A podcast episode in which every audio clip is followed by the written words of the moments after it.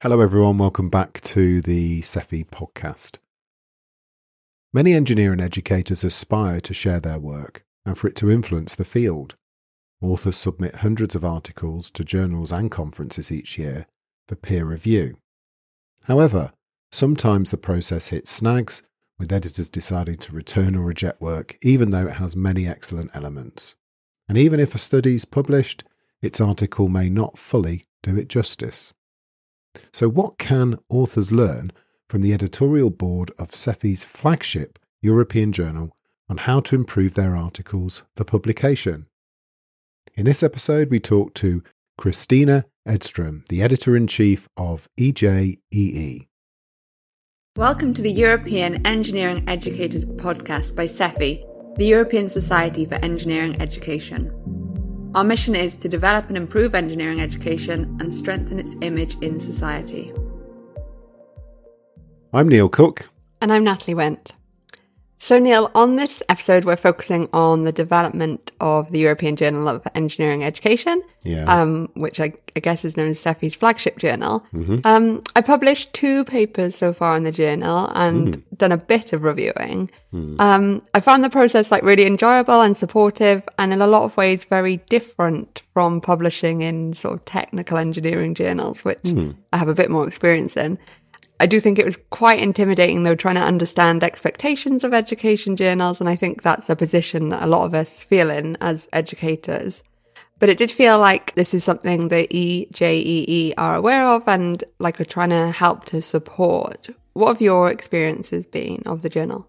Well, I reviewed a couple of articles for this journal. Mm-hmm. I think um, one issue with editorial guidelines and journals in, in general in academic communities is that you go, you get that text on the website, Yeah. and then there's the reality, the unspoken and written expectations of what's accepted for this publication, who the people are to talk to about it, the content style. Um, and I've I've tripped up with that in the in the past in other fields.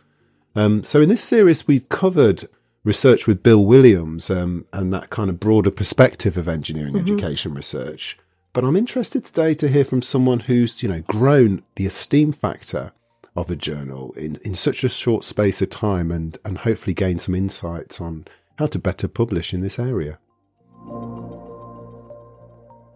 Welcome, Kristina. Thank you so much for joining us today. Thanks for having me. So, Dr. Kristina Edström is Associate Professor in Engineering Education Development at KTH, having been an educational developer there since 1997. During this time, she's been involved in engineering education reform at KTH, as well as nationally and internationally. Kristina received the KTH Prize for Outstanding Achievements in Education in 2004 and was elected Lifetime Honorary Member of THS Student Union in 2009. Kristina is active in SEFI as a member of the Working Group for Engineering Education Research and has been editor in chief of the European Journal of Engineering Education, published by SEFI since 2018. She has played a pivotal role in enhancing the journal's scholarly value and practical relevance. Her efforts in fostering a diverse network of reviewers and authors from various backgrounds have strengthened the journal's position and her commitment to nurturing the next generation of engineering education researchers is evident through her co-organisation of the SEFI Doctoral Symposium, a crucial event at SEFI annual conference. At the SEFI 2023 conference in Dublin, Kristina received the SEFI Fellowship, which recognised her extensive contributions to the engineering education community. Kristina, following your MSc in engineering, you completed a PhD which focused on the tensions between the academic and professional aspects in engineering education. From a curriculum perspective, a historical perspective, and an institutional perspective. I was just wondering if you could talk to us a bit about what sparked your interest in this topic and your decision to move into this area. Well, it sounds like I went straight from my uh, uh, engineering degree to the PhD in education, but it's actually 22 years between. Yeah. Uh, I was I've been working since 1997 with educational development at KTH, and I would say that we formulated a, a, a way to work with faculty on helping them improve their teaching, both the courses but the programs also. actually from 2003, it was mandated in Sweden that every faculty member to be eligible as associate professor or professor, you had to have 15 ECTS credits mm-hmm. in, in courses on teaching and learning. So I've been teaching that kind of course since uh, 2004. Hundreds and hundreds of faculty members mm, have taken yeah. that course. And I've been working with the CDIO. KTH is one of the founding members of CDIO. So I've been working on it since 2001. It's, uh, you can say CDIO was started by a group of academics who felt that we wanted to improve engineering education. We wanted to prepare students better for life and for working life. Mm-hmm.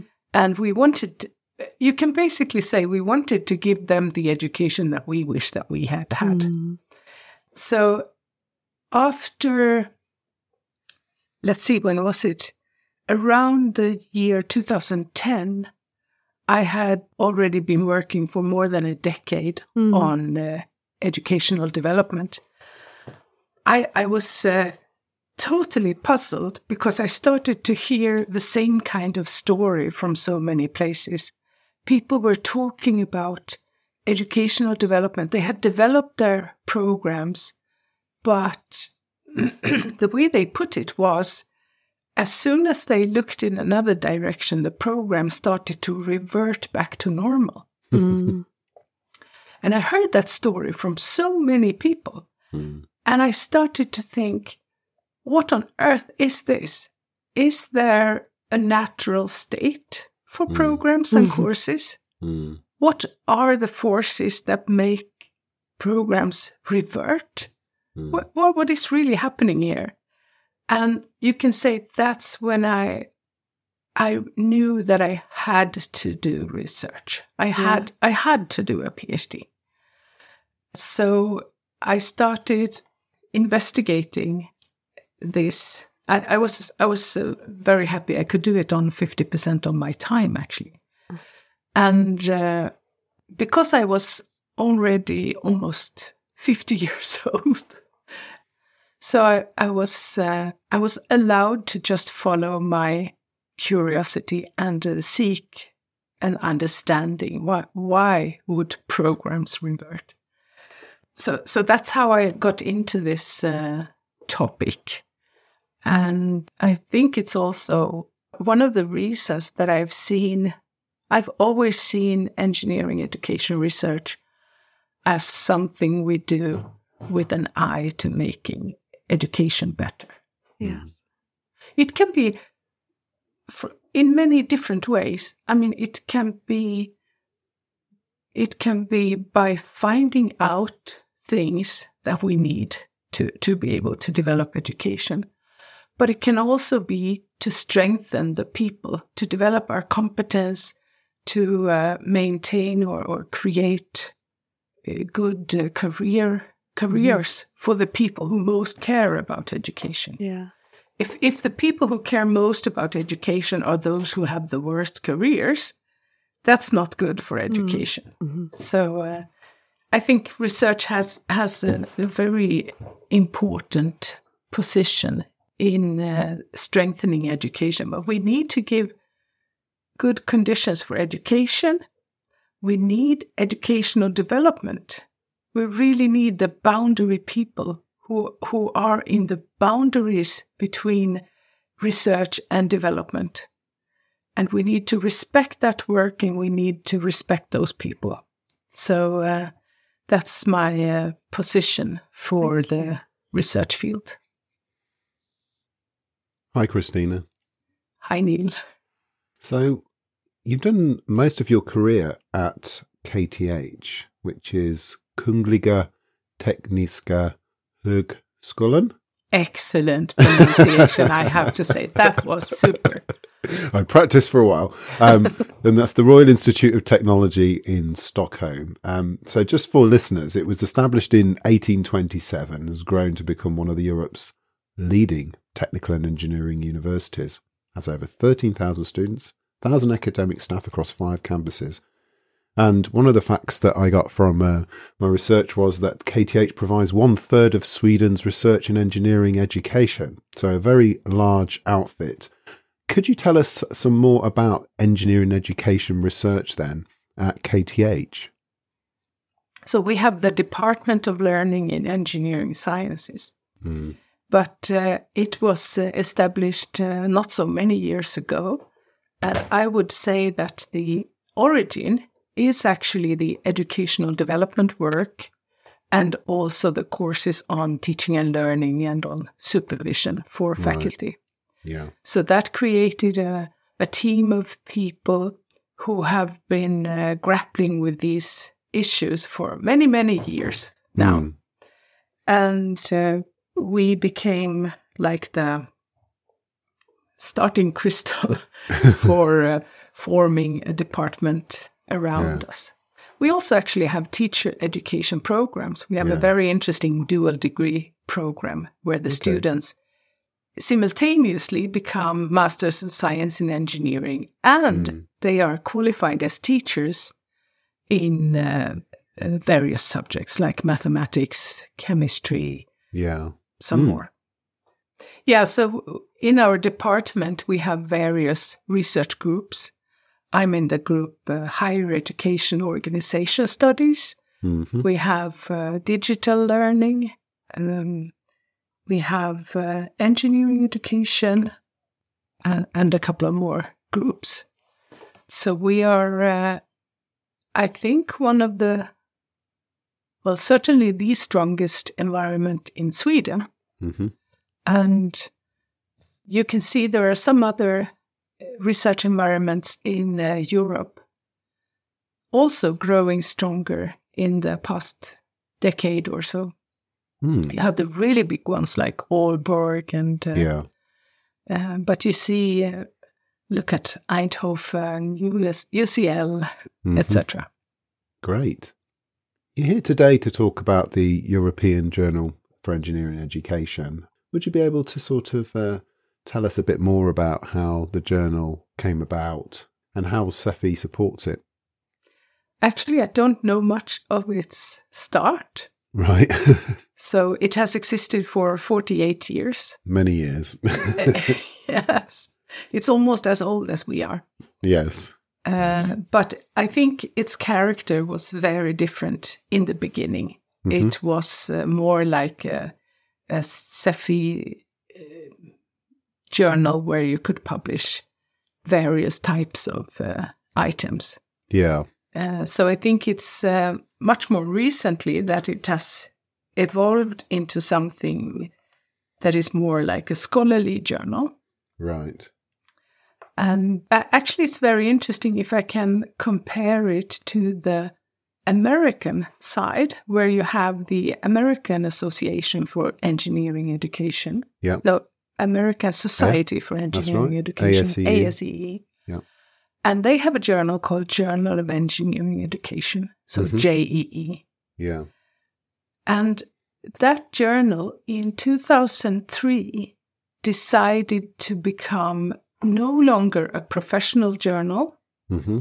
but an archive for scholarly work. Right.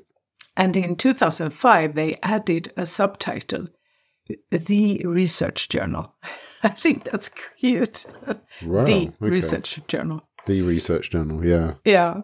Uh, and that has to be understood in the light of what was happening in the United States by then.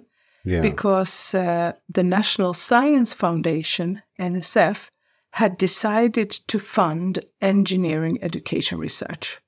Right. And it was a movement to make engineering education what they called a rigorous discipline. Mm. Both those words are important rigorous mm. and discipline. Yeah. And in 2005, I think, was this when uh, they started to f- found departments. Mm. if it was uh, Purdue or Virginia Tech that was first, I'm not totally sure. Yeah. Uh, and they, it was a battle cry. It's going to be a rigorous uh, discipline. Right. And there was, for a long time in the US, there was a debate on how to make it uh, this rigorous discipline. And there were there are some very interesting papers. Uh, you can follow that uh, development. But I think in the end, they settled for calling it a field. Mm. And uh, they also recognized that they needed to have methodological diversity. So Right. both qualitative and quantitative. And uh, they settled for a softer approach. So you, you don't hear rigorous discipline anymore. Right. Okay. Uh, but while that was going on, very interestingly, on the European side, uh, Erik de Graaff, who was the editor before me, right. he strongly resisted this uh, academic urge okay. because JEE was certainly taking this. It was an Strong. academization, you can, you can say. Yeah. They, they wanted to have us um, high caliber research, More as- more as possible. more selective, and maybe very, very selective. They only published something like maybe 30 papers a year or so. Hmm. Um, and Erik, Erik de Graaff, he was adamantly defending practitioners, and uh, he wanted to keep EJEE a journal that was relevant for, uh, call it normal engineering educators, wanted to be more inclusive, maybe much more inclusive. Yeah. Yeah. And and EJEE did publish more papers than JEE, so it it was a how can you put it a wider door, Hmm.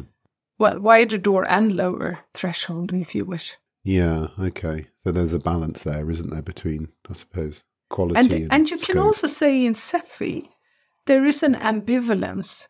SEFI has always uh, been of of uh, two minds what Mm. EJEE should be. Yeah. They wanted EJEE to have high status, to have an impact factor. They wanted EJEE to be as prestigious as JEE, Yeah. if you wish. Uh, uh, uh, at the same time, they want to be accessible for authors. Hmm. Among the SEFI directors, you can you can hear that they are worried that people from certain countries don't succeed in publishing Yeah. uh, you can hear a lot of work going on in SEFI that is uh, interesting, but they are not able to publish on Mm. that work in EJE. So SEFI wants uh, wants a journal that reflects the the work that's going on, reflects the diversity in SEFI, Hmm.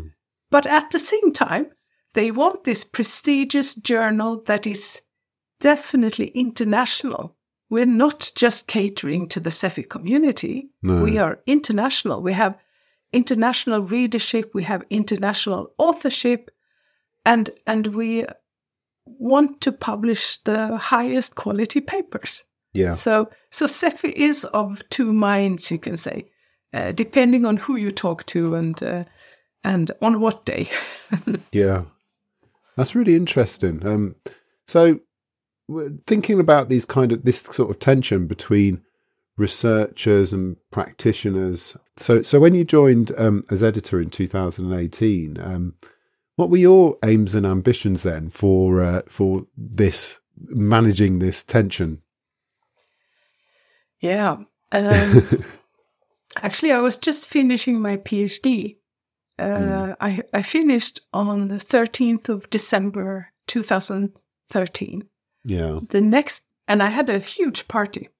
the next morning at 10 a.m., I started working with the journal seriously. We had a uh, a backlog of uh, uh, manuscripts, too inclusive. And but it was it, there was some serious delays, Yeah. and uh, so I I decided it could not be a one man show right. anymore. So I recruited two deputy editors, Mm. Van den Bogaard and Jonte Bernhard. And uh, the three of us uh, started working on in December Yeah. 2017. And there were hundreds of manuscripts in Mm. Dinay. Some were submitted like three years earlier. So it was the, we called it with a euphemism, we called it the spring cleaning. a mess. yeah, it was a bit of a mess. But since we were three, we uh, managed to turn the journal around in just, say, six months or so. Great. And uh, so getting the machinery working was Mm. so important because when you're a, an author and you submit your paper, you really need to get a response back within a few months Yeah. and not a year. Mm. Yeah. So, uh, uh, and and of course, the the bottleneck is reviewers.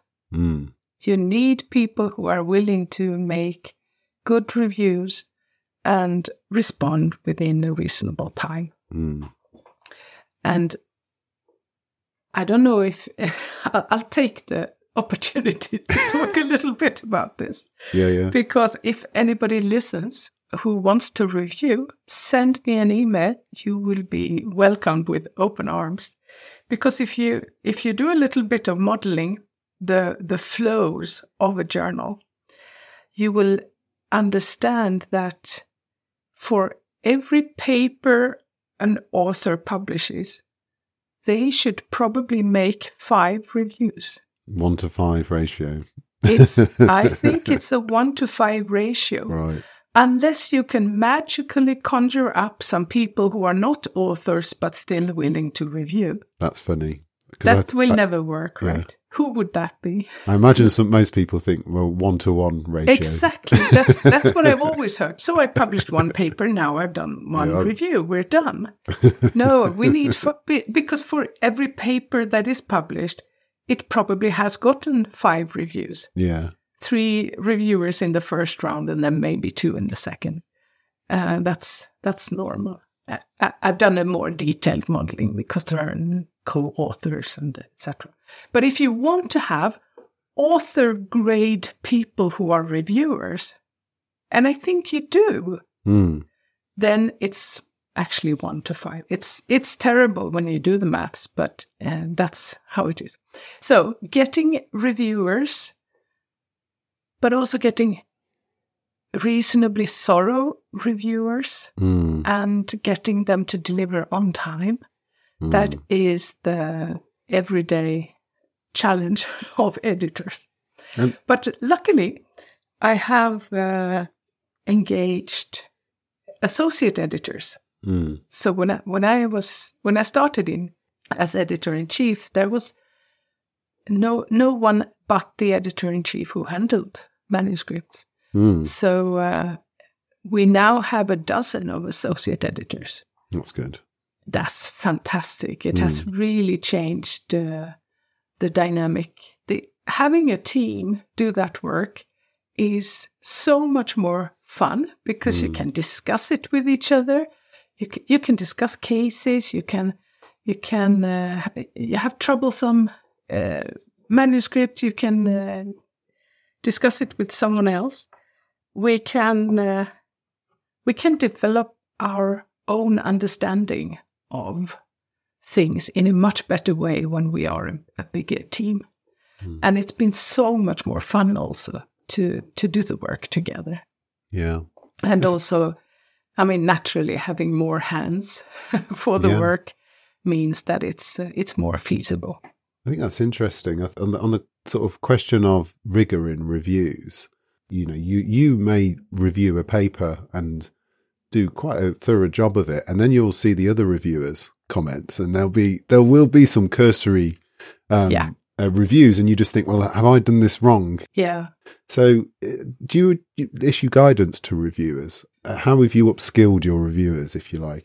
I, I think actually what you describe that you you are copied on you see the other reviewers' Yeah, comments. yeah. That's a very good form of feedback Mm, because then you see, oh, they caught that, or yeah, oh no, I didn't. Oh, oh, that's Yeah. so clever. Or what on earth did yeah. they? what are they? you know? What are they do, trying to do here? So I think yeah. that uh, that feedback is uh, an extremely effective way to help reviewers yeah. calibrate and uh, also seeing good and and bad ways of reviewing. But can I just remind us about the function of reviews? Because Hmm. there are two functions. Hmm. The first is to make recommendations to editors. yeah. So, recommending uh, whether to reject it or whether to uh, invite revisions, Hmm. be that minor, major, or you know, reject and resubmit. Hmm. Uh, and the second is to make suggestions. How Mm. can this paper be improved, or how should it, how must it be improved to be publishable? Yeah. And so I think uh, those two functions, making recommendations to editors and suggestions to authors, are the, the important functions of the reviews. Uh, as, as editor, it's very common that I get reviews that are all over the place when it comes to the recommendation. Yeah. That's natural in a way because this reviewer sees only this manuscript. Hmm. So it's very difficult for the reviewers to calibrate their uh, uh, quality thresholds. Yeah. But uh, the the other function is so important. What what is wrong with this manuscript? What what needs to be fixed? But Hmm. also to inspire the authors. How can you improve it so that it becomes uh, much better? because I really love to publish good manuscripts, good, Yeah, good papers. And what will be remembered in the future are the papers that are published. So I want them to be as as good as they reasonably can be.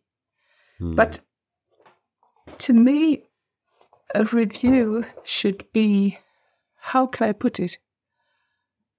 It shouldn't be too rigorous either yeah. there has been a trend of uh, like uh, the Journal of Engineering Education, the American journal. Mm. They've had a big program for educating reviewers, and they make enormously comprehensive reviews. It can be several pages of yeah. text. Yeah. I think that's uh, overdoing it. Hmm. I, I think uh, I think there is a an optimum where you give uh, good suggestions, but you don't write a whole counter essay. Yeah, and I think I've, I- I've I've countered that before, as I said in, at the start in the fields. I think it, it it's it's easy, isn't it, to review something and completely demolish someone's work. Actually, but Yeah. you, it doesn't mean you have to. Yeah. a rigorous review doesn't mean you should do that. But um, yeah, remember it's not your paper. yeah, yeah, Sometimes, uh, yeah. No, but I have another pet peeve that Go you're on. not allowed to do when you're reviewing. yeah, You should not try to plug in your own work as references. yes, the uh, yes, Some sometimes you get uh, a review saying, "Oh, you have to cite this work," and you get a list of four obscure conference papers from 1992 yes, I remember those that are um, tangentially ir- irrelevant. Yes, and you think why why the hell would I put this citation in? And then Yeah, you realise, and then I right, then I put a big bracket and I write redacted by editor in chief. yeah, and That's it's not allowed. No, but it still goes on, doesn't it?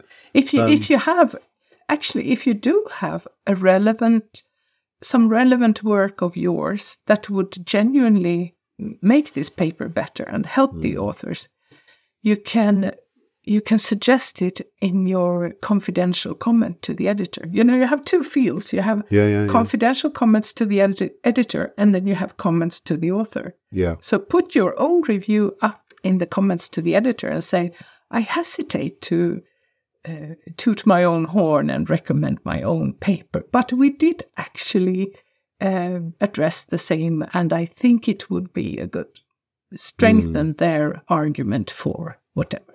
So if you want, you can suggest it to the author. Yes. That's a very polite way of doing it, Rather and then than- the author can do it the editor can do it in on their yeah. uh, discretion. It also doesn't violate the anonymity of the No. reviewer.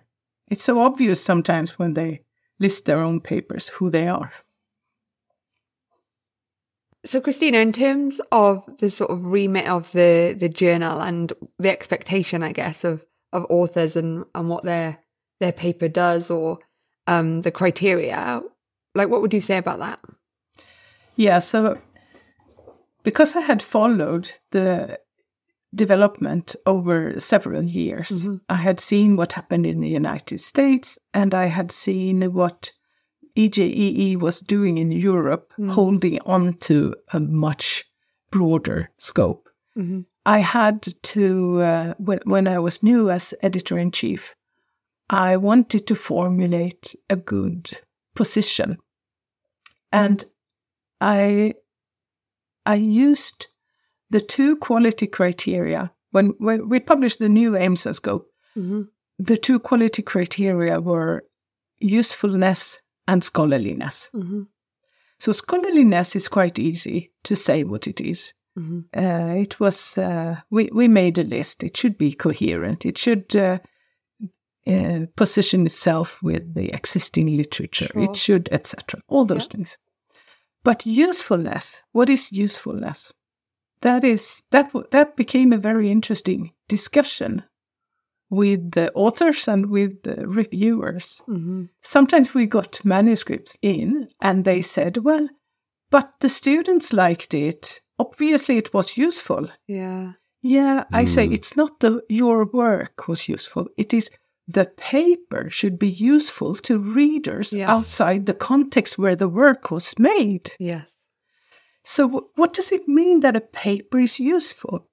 Because first, people used to translate useful as being practice, mm-hmm. practice papers, concrete exam- exemplars of practice. Mm-hmm. But that's not at all the case. I mean, a, a theoretical paper can be eminently useful. Yes.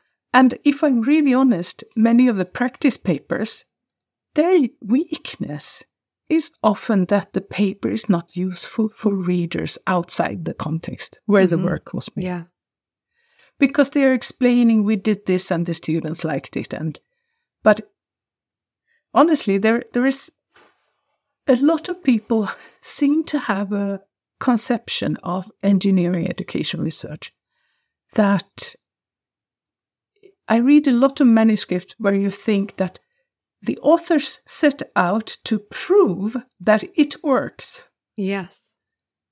Hmm. but sometimes they don't even explain what it was.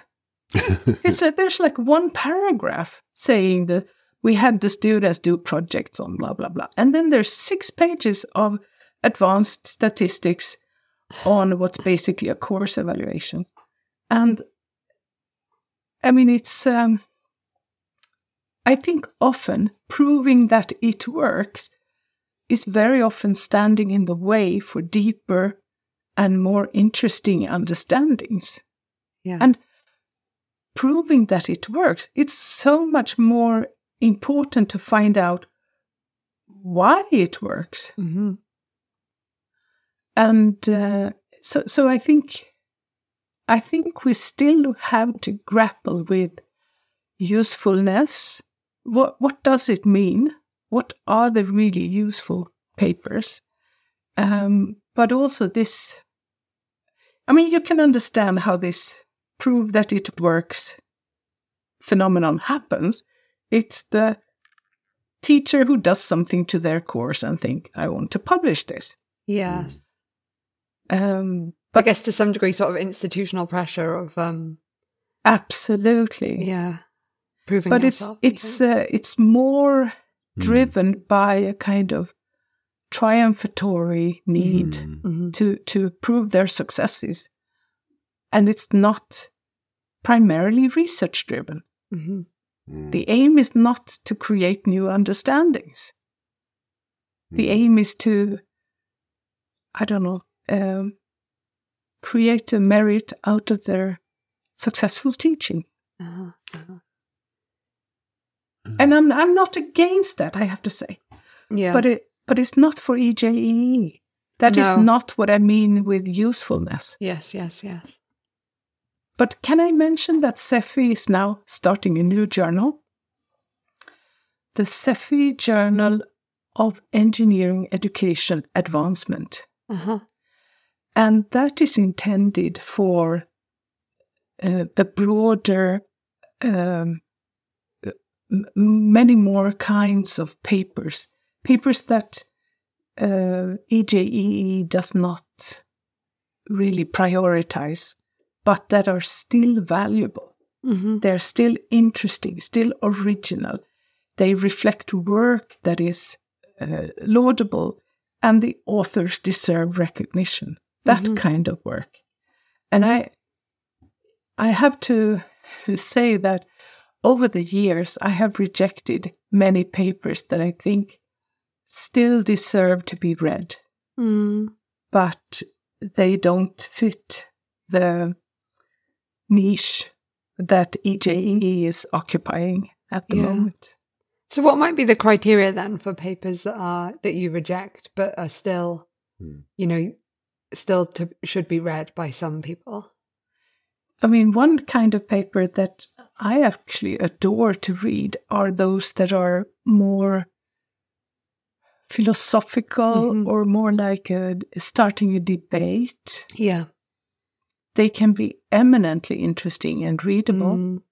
but they are some person's thoughts. Yes. Yeah, yeah, yeah. Thought, yeah.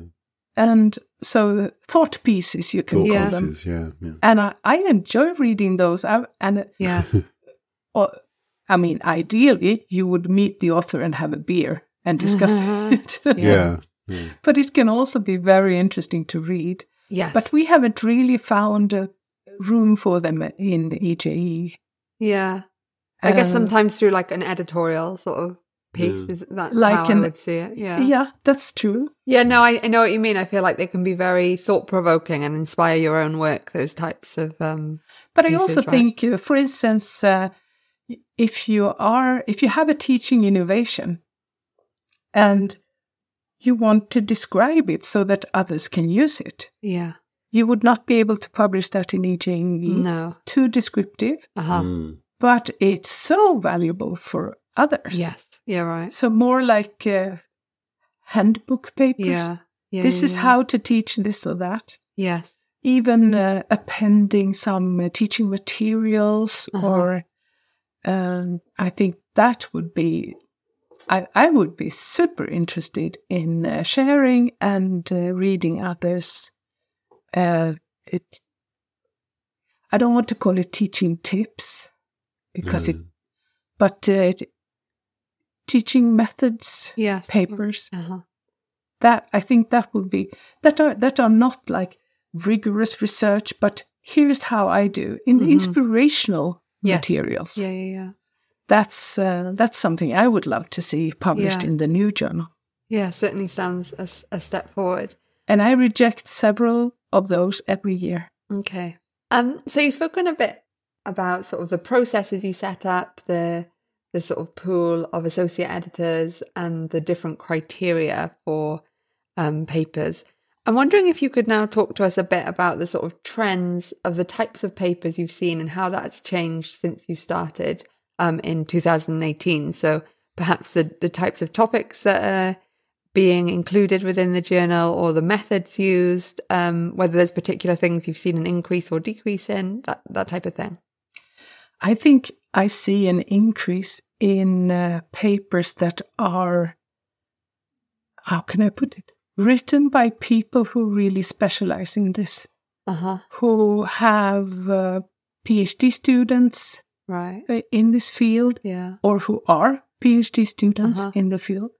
So they are much more um, by specialized researchers. Right. I think to me that is an indication that the field has developed. People are now having serious careers. Yeah. There are more places where you can actually have a good position and a secure position over many years. You can Uh-huh. have PhD students, so obviously some kind of funding. Uh huh. So I would say we we see um, more papers from uh, the specialist researchers who are specializing in engineering education research. Mm-hmm. There are some uh, topic areas that are hot and where we um, we like to have special issues. Mm. Um, I've, I've been working very proactively with the special issues.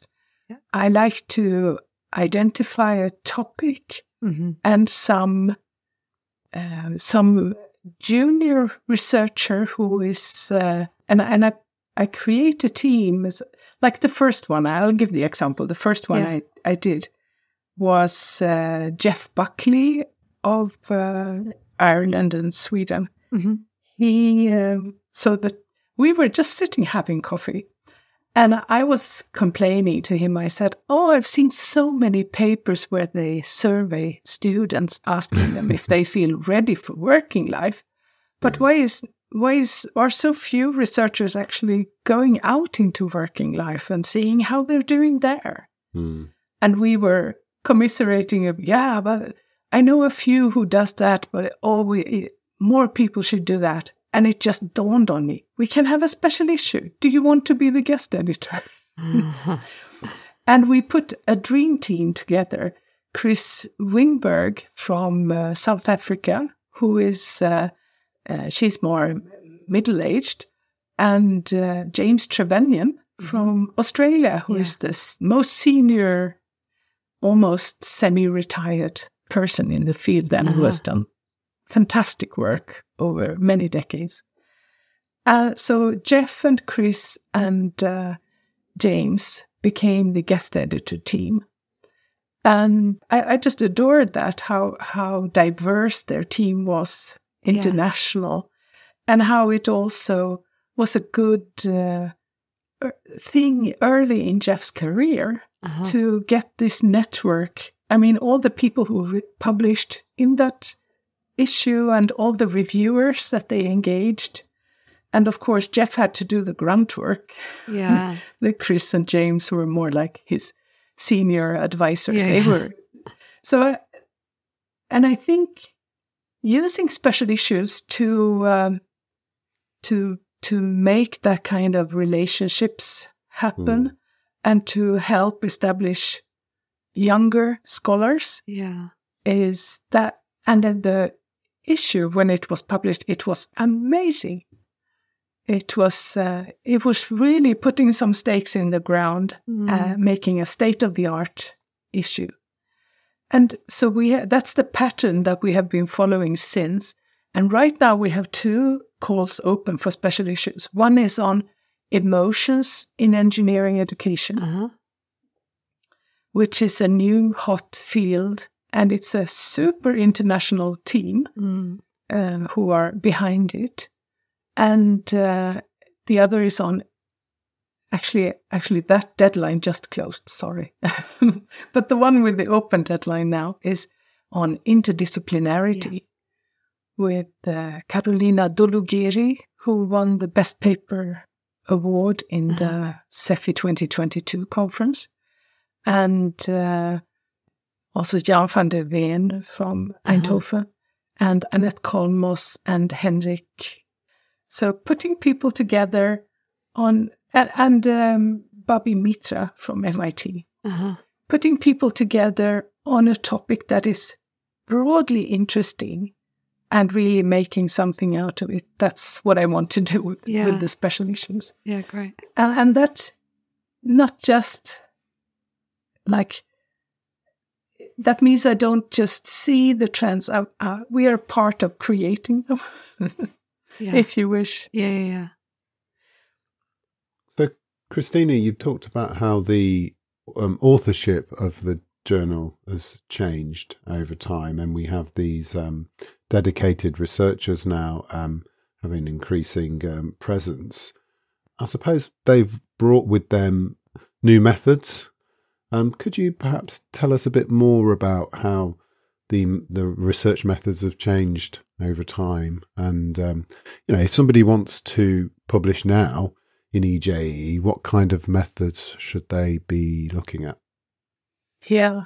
methods is, is really interesting Yeah. because we have the there is an assumption that we are a bunch of engineers and to make good educational research we just need some methods Mm, yeah. so we should learn Toolbox. some methods from uh, adjacent fields Yeah. educational research in particular now i think that view on research is very much a friend of this uh, prove that it works Mm. idea Yeah. because if we think, I'm just going to prove that it works, then you think, I just need some methods to do it rigorously. Yeah. So I think the focus on methods, first of all, we have to we have to think about eh, you can you can look at research as problem led or method led. Right. In the method led case, it means that you follow a method uh, rigorously or in a disciplined fashion to wherever it leads, because the method will ensure that you reach truth. Okay. Yeah. But if, if you think of it as problem led, your starting point is some kind of a problem somehow rooted in, in practice or Right. some area that you want to address. And then the method is secondary. Mm. The method has to suit your needs. And the quality is ensured not by the methodological rigor alone, but by the light that is shed on the problem. Mm. What what you come up what what your work creates that is relevant to the problem. Mm. And that means and, and I think engineering educational research must be problem led. Right. because we are all assuming that we should be relevant for engineering education. That means we are studying problems that are somehow rooted in practice. They don't have to be practical questions, No. but they should be relevant for engineering education practice. Mm. And that means the problem should decide what method to use. Right. So we can be, we can borrow methods from many other fields Mm. and use them depending on the need of this study. So um, I think met- methodological diversity is very important. But I mean, whenever we do something, we, we really do want to uh, have good methods, good defendable procedures. It Mm. should, it must be possible to follow what was done so that we can evaluate the results. Mm.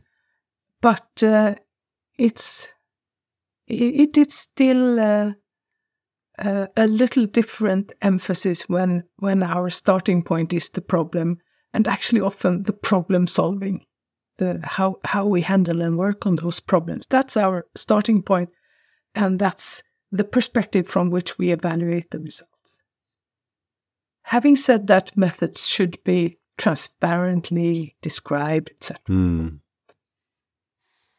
So, Kristina, you, as we've gone through the podcast today, we've spoken a lot about the sort of tensions and the different criteria for publishing in different journals. I'm just wondering if you've got any practical advice with respect to sort of um, how you go about work, how you design it, or like how you plan where to submit a paper. Yeah, I can, I can I can say what we do with our PhD Uh students. huh. A, a PhD student will, at least in in our country, they Mm-hmm. have um, they take courses. Yes. So they take courses on uh, um, research design and research methods, yes. and actually read around much more broadly Yeah. than than you would do to just design one study. So I think it's, but for instance, a lot of people th- see methods as something quite instrumental, but methods is part of a, a much wider research design and the way we see our research. So it, uh, for instance, sometimes you see people who have uh, uh, interviewed, made Uh-huh. interviews, Mm. And then they start counting. Three respondents said that, and eight Ah, respondents yes, say okay. that. Yeah. And that tells me they are not comfortable in that qualitative method yes. because they're sort of uh, drifting into Yeah. a bit of quantitative Mm. thinking. Uh, so, so you have to look beyond just the how-to of methods and see how it's part of a research paradigm and Yes. research design. Yeah. So, I, I'm not sure if you need to read for several years to get that. I think most intelligent people can actually um, in, in educate themselves Yeah. on that. The other thing I would advise people to do is to read.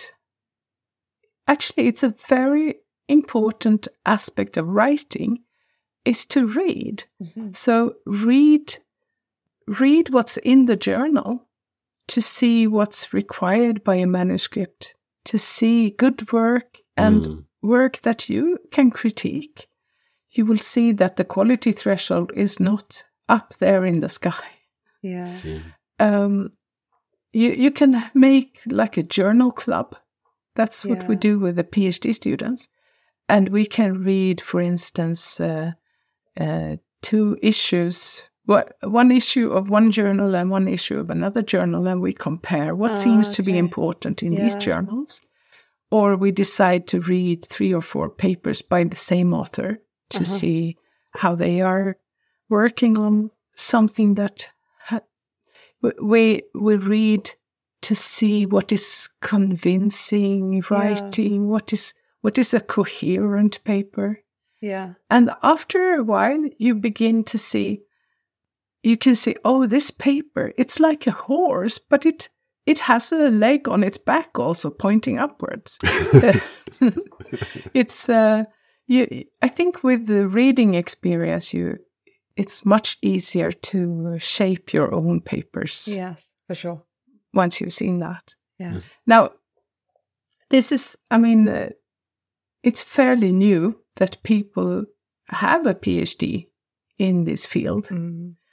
But uh, so if you are a 50 year old engineering educator and you want to publish, I think the advice is still the same read, educate yourself, Yeah. uh, work with others.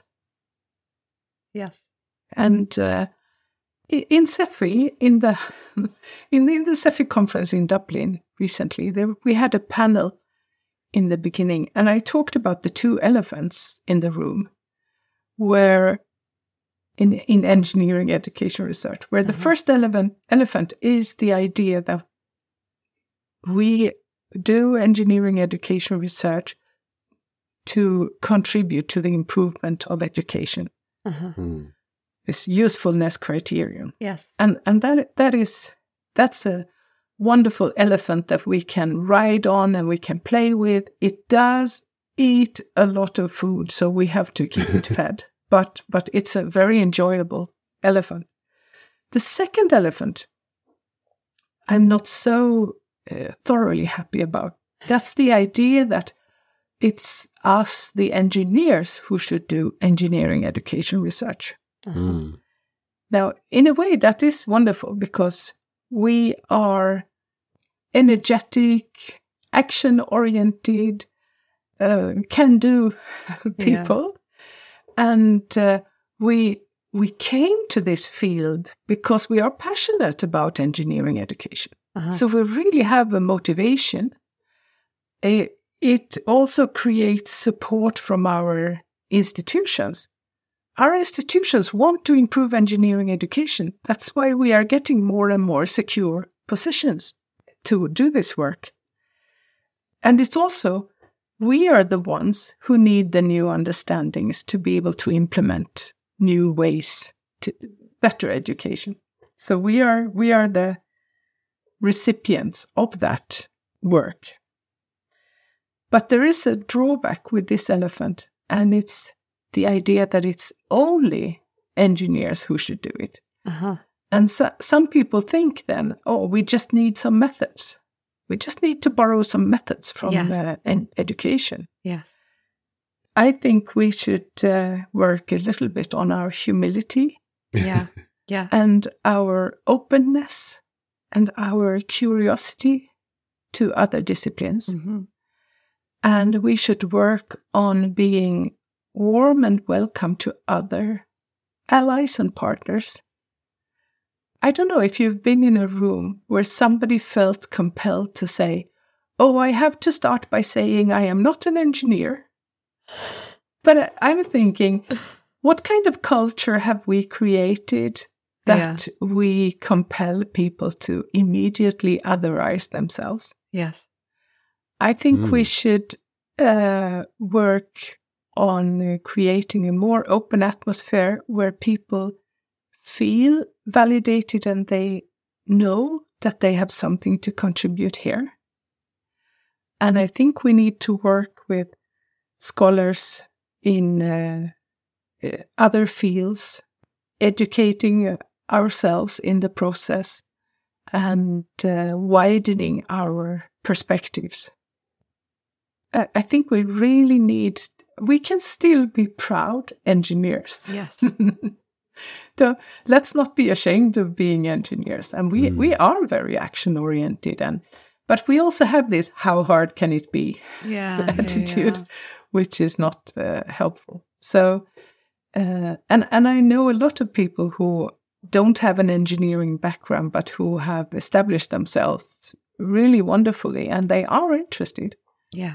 But we can we can uh, improve our compatibility Yeah. a little bit to working with others, and and uh, yeah, I think probably humility and curiosity are Mm. the two most important things to work on when it comes to that second elephant because we make ourselves look so stupid when we're just tooting our own horns and and it makes takes away from the quality of our work yeah.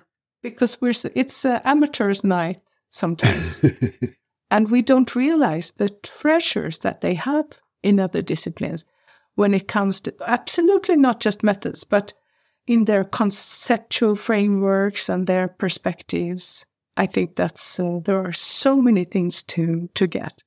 So we need to keep a much better openness. Yeah. Sorry, that was my pet elephant. I like it. Yeah. Same. Oh, I do have another piece of advice.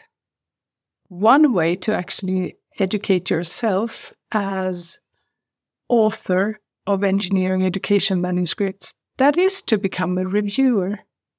Oh, yes. Because when you read and critique the work of others, you are educating yourself. Mm. And I think it's also something that we invite PhD students to do, because I think it's part of becoming an ap- academic is to uh, understand how the peer review system works. And it's so much easier to take your own manuscripts through the review process once you have experienced it from the other side too. And PhD students, of course, have uh, recent, um, they are very updated on the literature and they are very knowledgeable. So Mm. I really welcome PhD students as reviewers, but also for, for anyone who wants to publish, I think reviewing is one of the best schools how Mm. to develop manuscripts. Sometimes it's so much easier to see what someone else should do with their manuscript. Yeah. And uh, it's a really good way to learn. And you get the feedback because you see what other reviewers wrote and how the editors ruled. Mm. So that's a that's a really good activity for honing your own skills. But for a lot of qualitative research, I'm more interested in in uh, protecting the the informants. Mm. Yeah. So, Kristina, we've talked a lot about the, the trends um, in uh, publishing today. Then, could we move on to maybe talking about the whole landscape for publishing in engineering education research? Um, you know, comparing sort of EJE with the, with the other journals out there. We've already mentioned JEE, ASEE, But I suppose for listeners, um, they might be thinking, "Oh, I, I want to do some work. Um, where would the best place be to publish it? Um, you know, those kind of questions that people ask themselves. Um, could you describe this uh, engineering education research publication landscape for us? Yeah, I mean, first you have the conferences, of course. Yeah, you have the SEFI conference, the CDIO conference, other other high caliber educational conferences. Yeah, uh, and then and of course it's often very good to start by publishing there mm. to uh, uh, to get the feedback, and then maybe the next iteration you want to publish it in a journal. Yeah, and I have uh, great hopes for the new SEFI journal, the SEFI Journal of Engineering Education Advancement. Mm-hmm. Uh, that it will be very feasible to take your conference paper and iterate one more time, and uh, it could hopefully be published there. Mm. I think if you are thinking of what journals to publish in, I think you should check out the journal carefully that you don't fall into the hands of a predatory journal. And that's uh, one of the reasons I'm so grateful for SEFI to start a new journal, because I hope it can take away some of the author's needs to publishing predatory journals. Interesting. Yeah. So for people uh, who may be thinking, well, how do I know if this journal is predatory? The, the advice would be what's the association? Is there an, a, is there an association behind? That's yeah. a very clear sign of legitimacy. Mm. Is there recognized publisher? Right. It's um, well, I, you should really look at the publication charges yeah. and uh, just see which which are the expensive ones. Mm.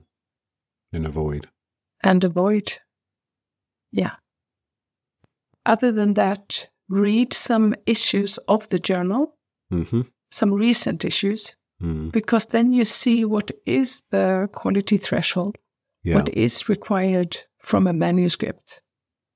You can see who are the people in the editorial board. Mm. Is there anybody you know? Mm-hmm. Is there anybody you can uh, meet in a conference and uh, ask some questions? Mm. I think you will get a very clear indication whether it's a predatory journal or not if Mm. you if you ask them privately. If they say, "Oh, they asked if they could use my name," I don't know so much about it. That's not a good journal. So, Kristina, you've told us lots about how you've sort of changed the journal and your sort of beliefs um, about engineering education research in Europe and its future. I'm just wondering um, if you've got any views about what legacy you'd like to leave in terms of your time as editor for EJEE. Yeah, I think um, I think EJEE has evolved together with the field as a whole. Mm. You can see that the field is uh, much stronger, and uh, EJEE has been one contributing factor. But we've Yeah. also just gone along with the having a much stronger community of authors Uh-huh. uh, I'm uh, what I've been working so much on during those six years, and I'm not saying I'm going to quit now. I, I'll, I might be carrying on for some time, but I've been working hard to establish, first of all, transparency and an understanding for what the journal to position ourselves clearly to discuss the deliberations that we are choosing Yeah. because they are not philosophical issues they have concrete implications for people of flesh and blood. Yeah. Uh, so, communicating transparently about what this journal is and is not has been a very important thing for me. And also to grow the community around it. So, growing the community of editors to make us strong, having the capacity to handle all the manuscripts and growing the community of authors like we have the doctoral symposium in conjunction with the SEFI conference.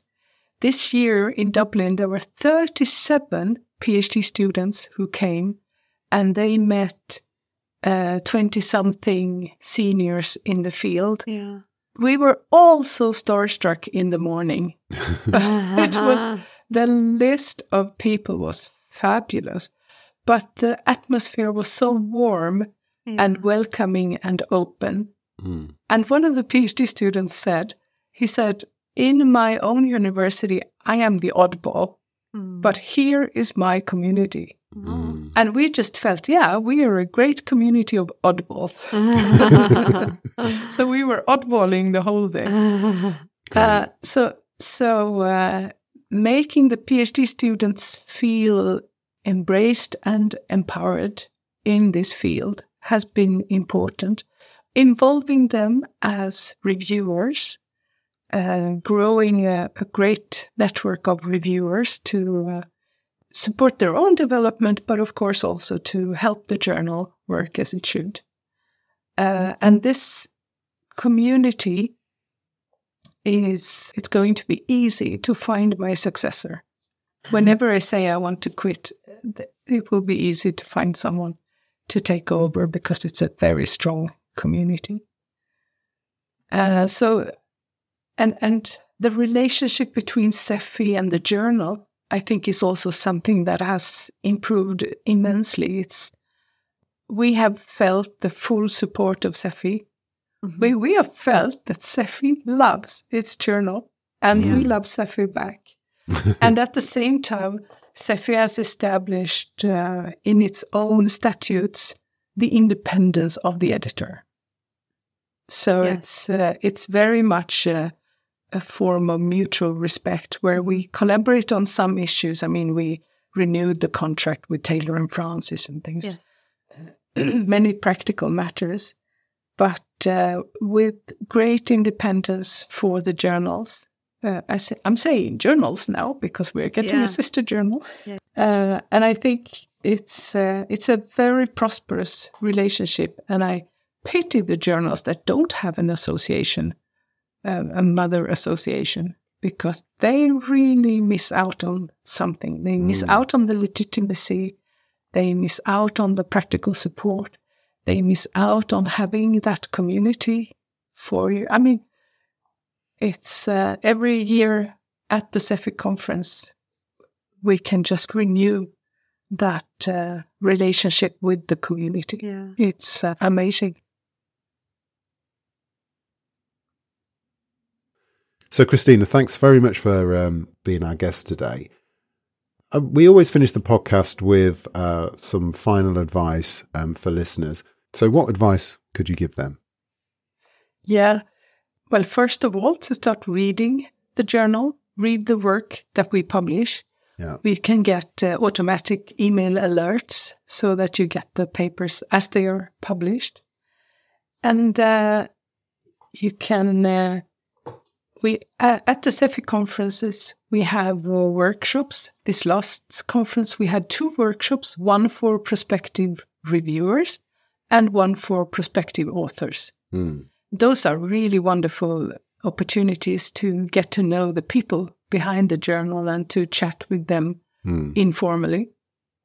And to see that uh, everyone else is just a human being, just like. yeah. so, uh, starting to uh, check out the uh, journal activities in the conference is a, is a really good way to start being part of the community. There is also the special interest group on engineering education research, mm-hmm. which is uh, like a sister or part of, of the journal where uh, you will meet other interested people. And then just start to review, start to write, if you don't get published, there might be other publications to send your first manuscripts to. And rejection is normal. So it's not nothing to worry about. Just keep trying. Keep trying. Thanks, Kristina. Thank you. Thank you.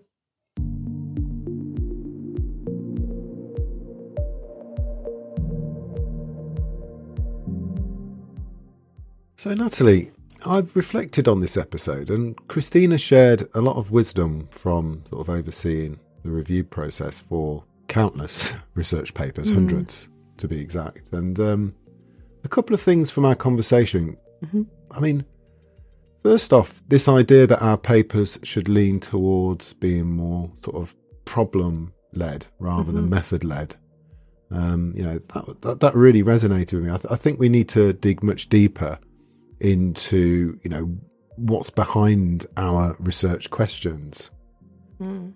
Then the other sort of thing was there's that this idea that, and it was related, was many studies sort of lack context and generalization, mm. sort of leaving them with this sort of limited audience. You know, that was my main takeaway. Really, was Kristina was trying to encourage us to sort of see the bigger picture mm-hmm. um, when we're doing um, this research. what were your thoughts?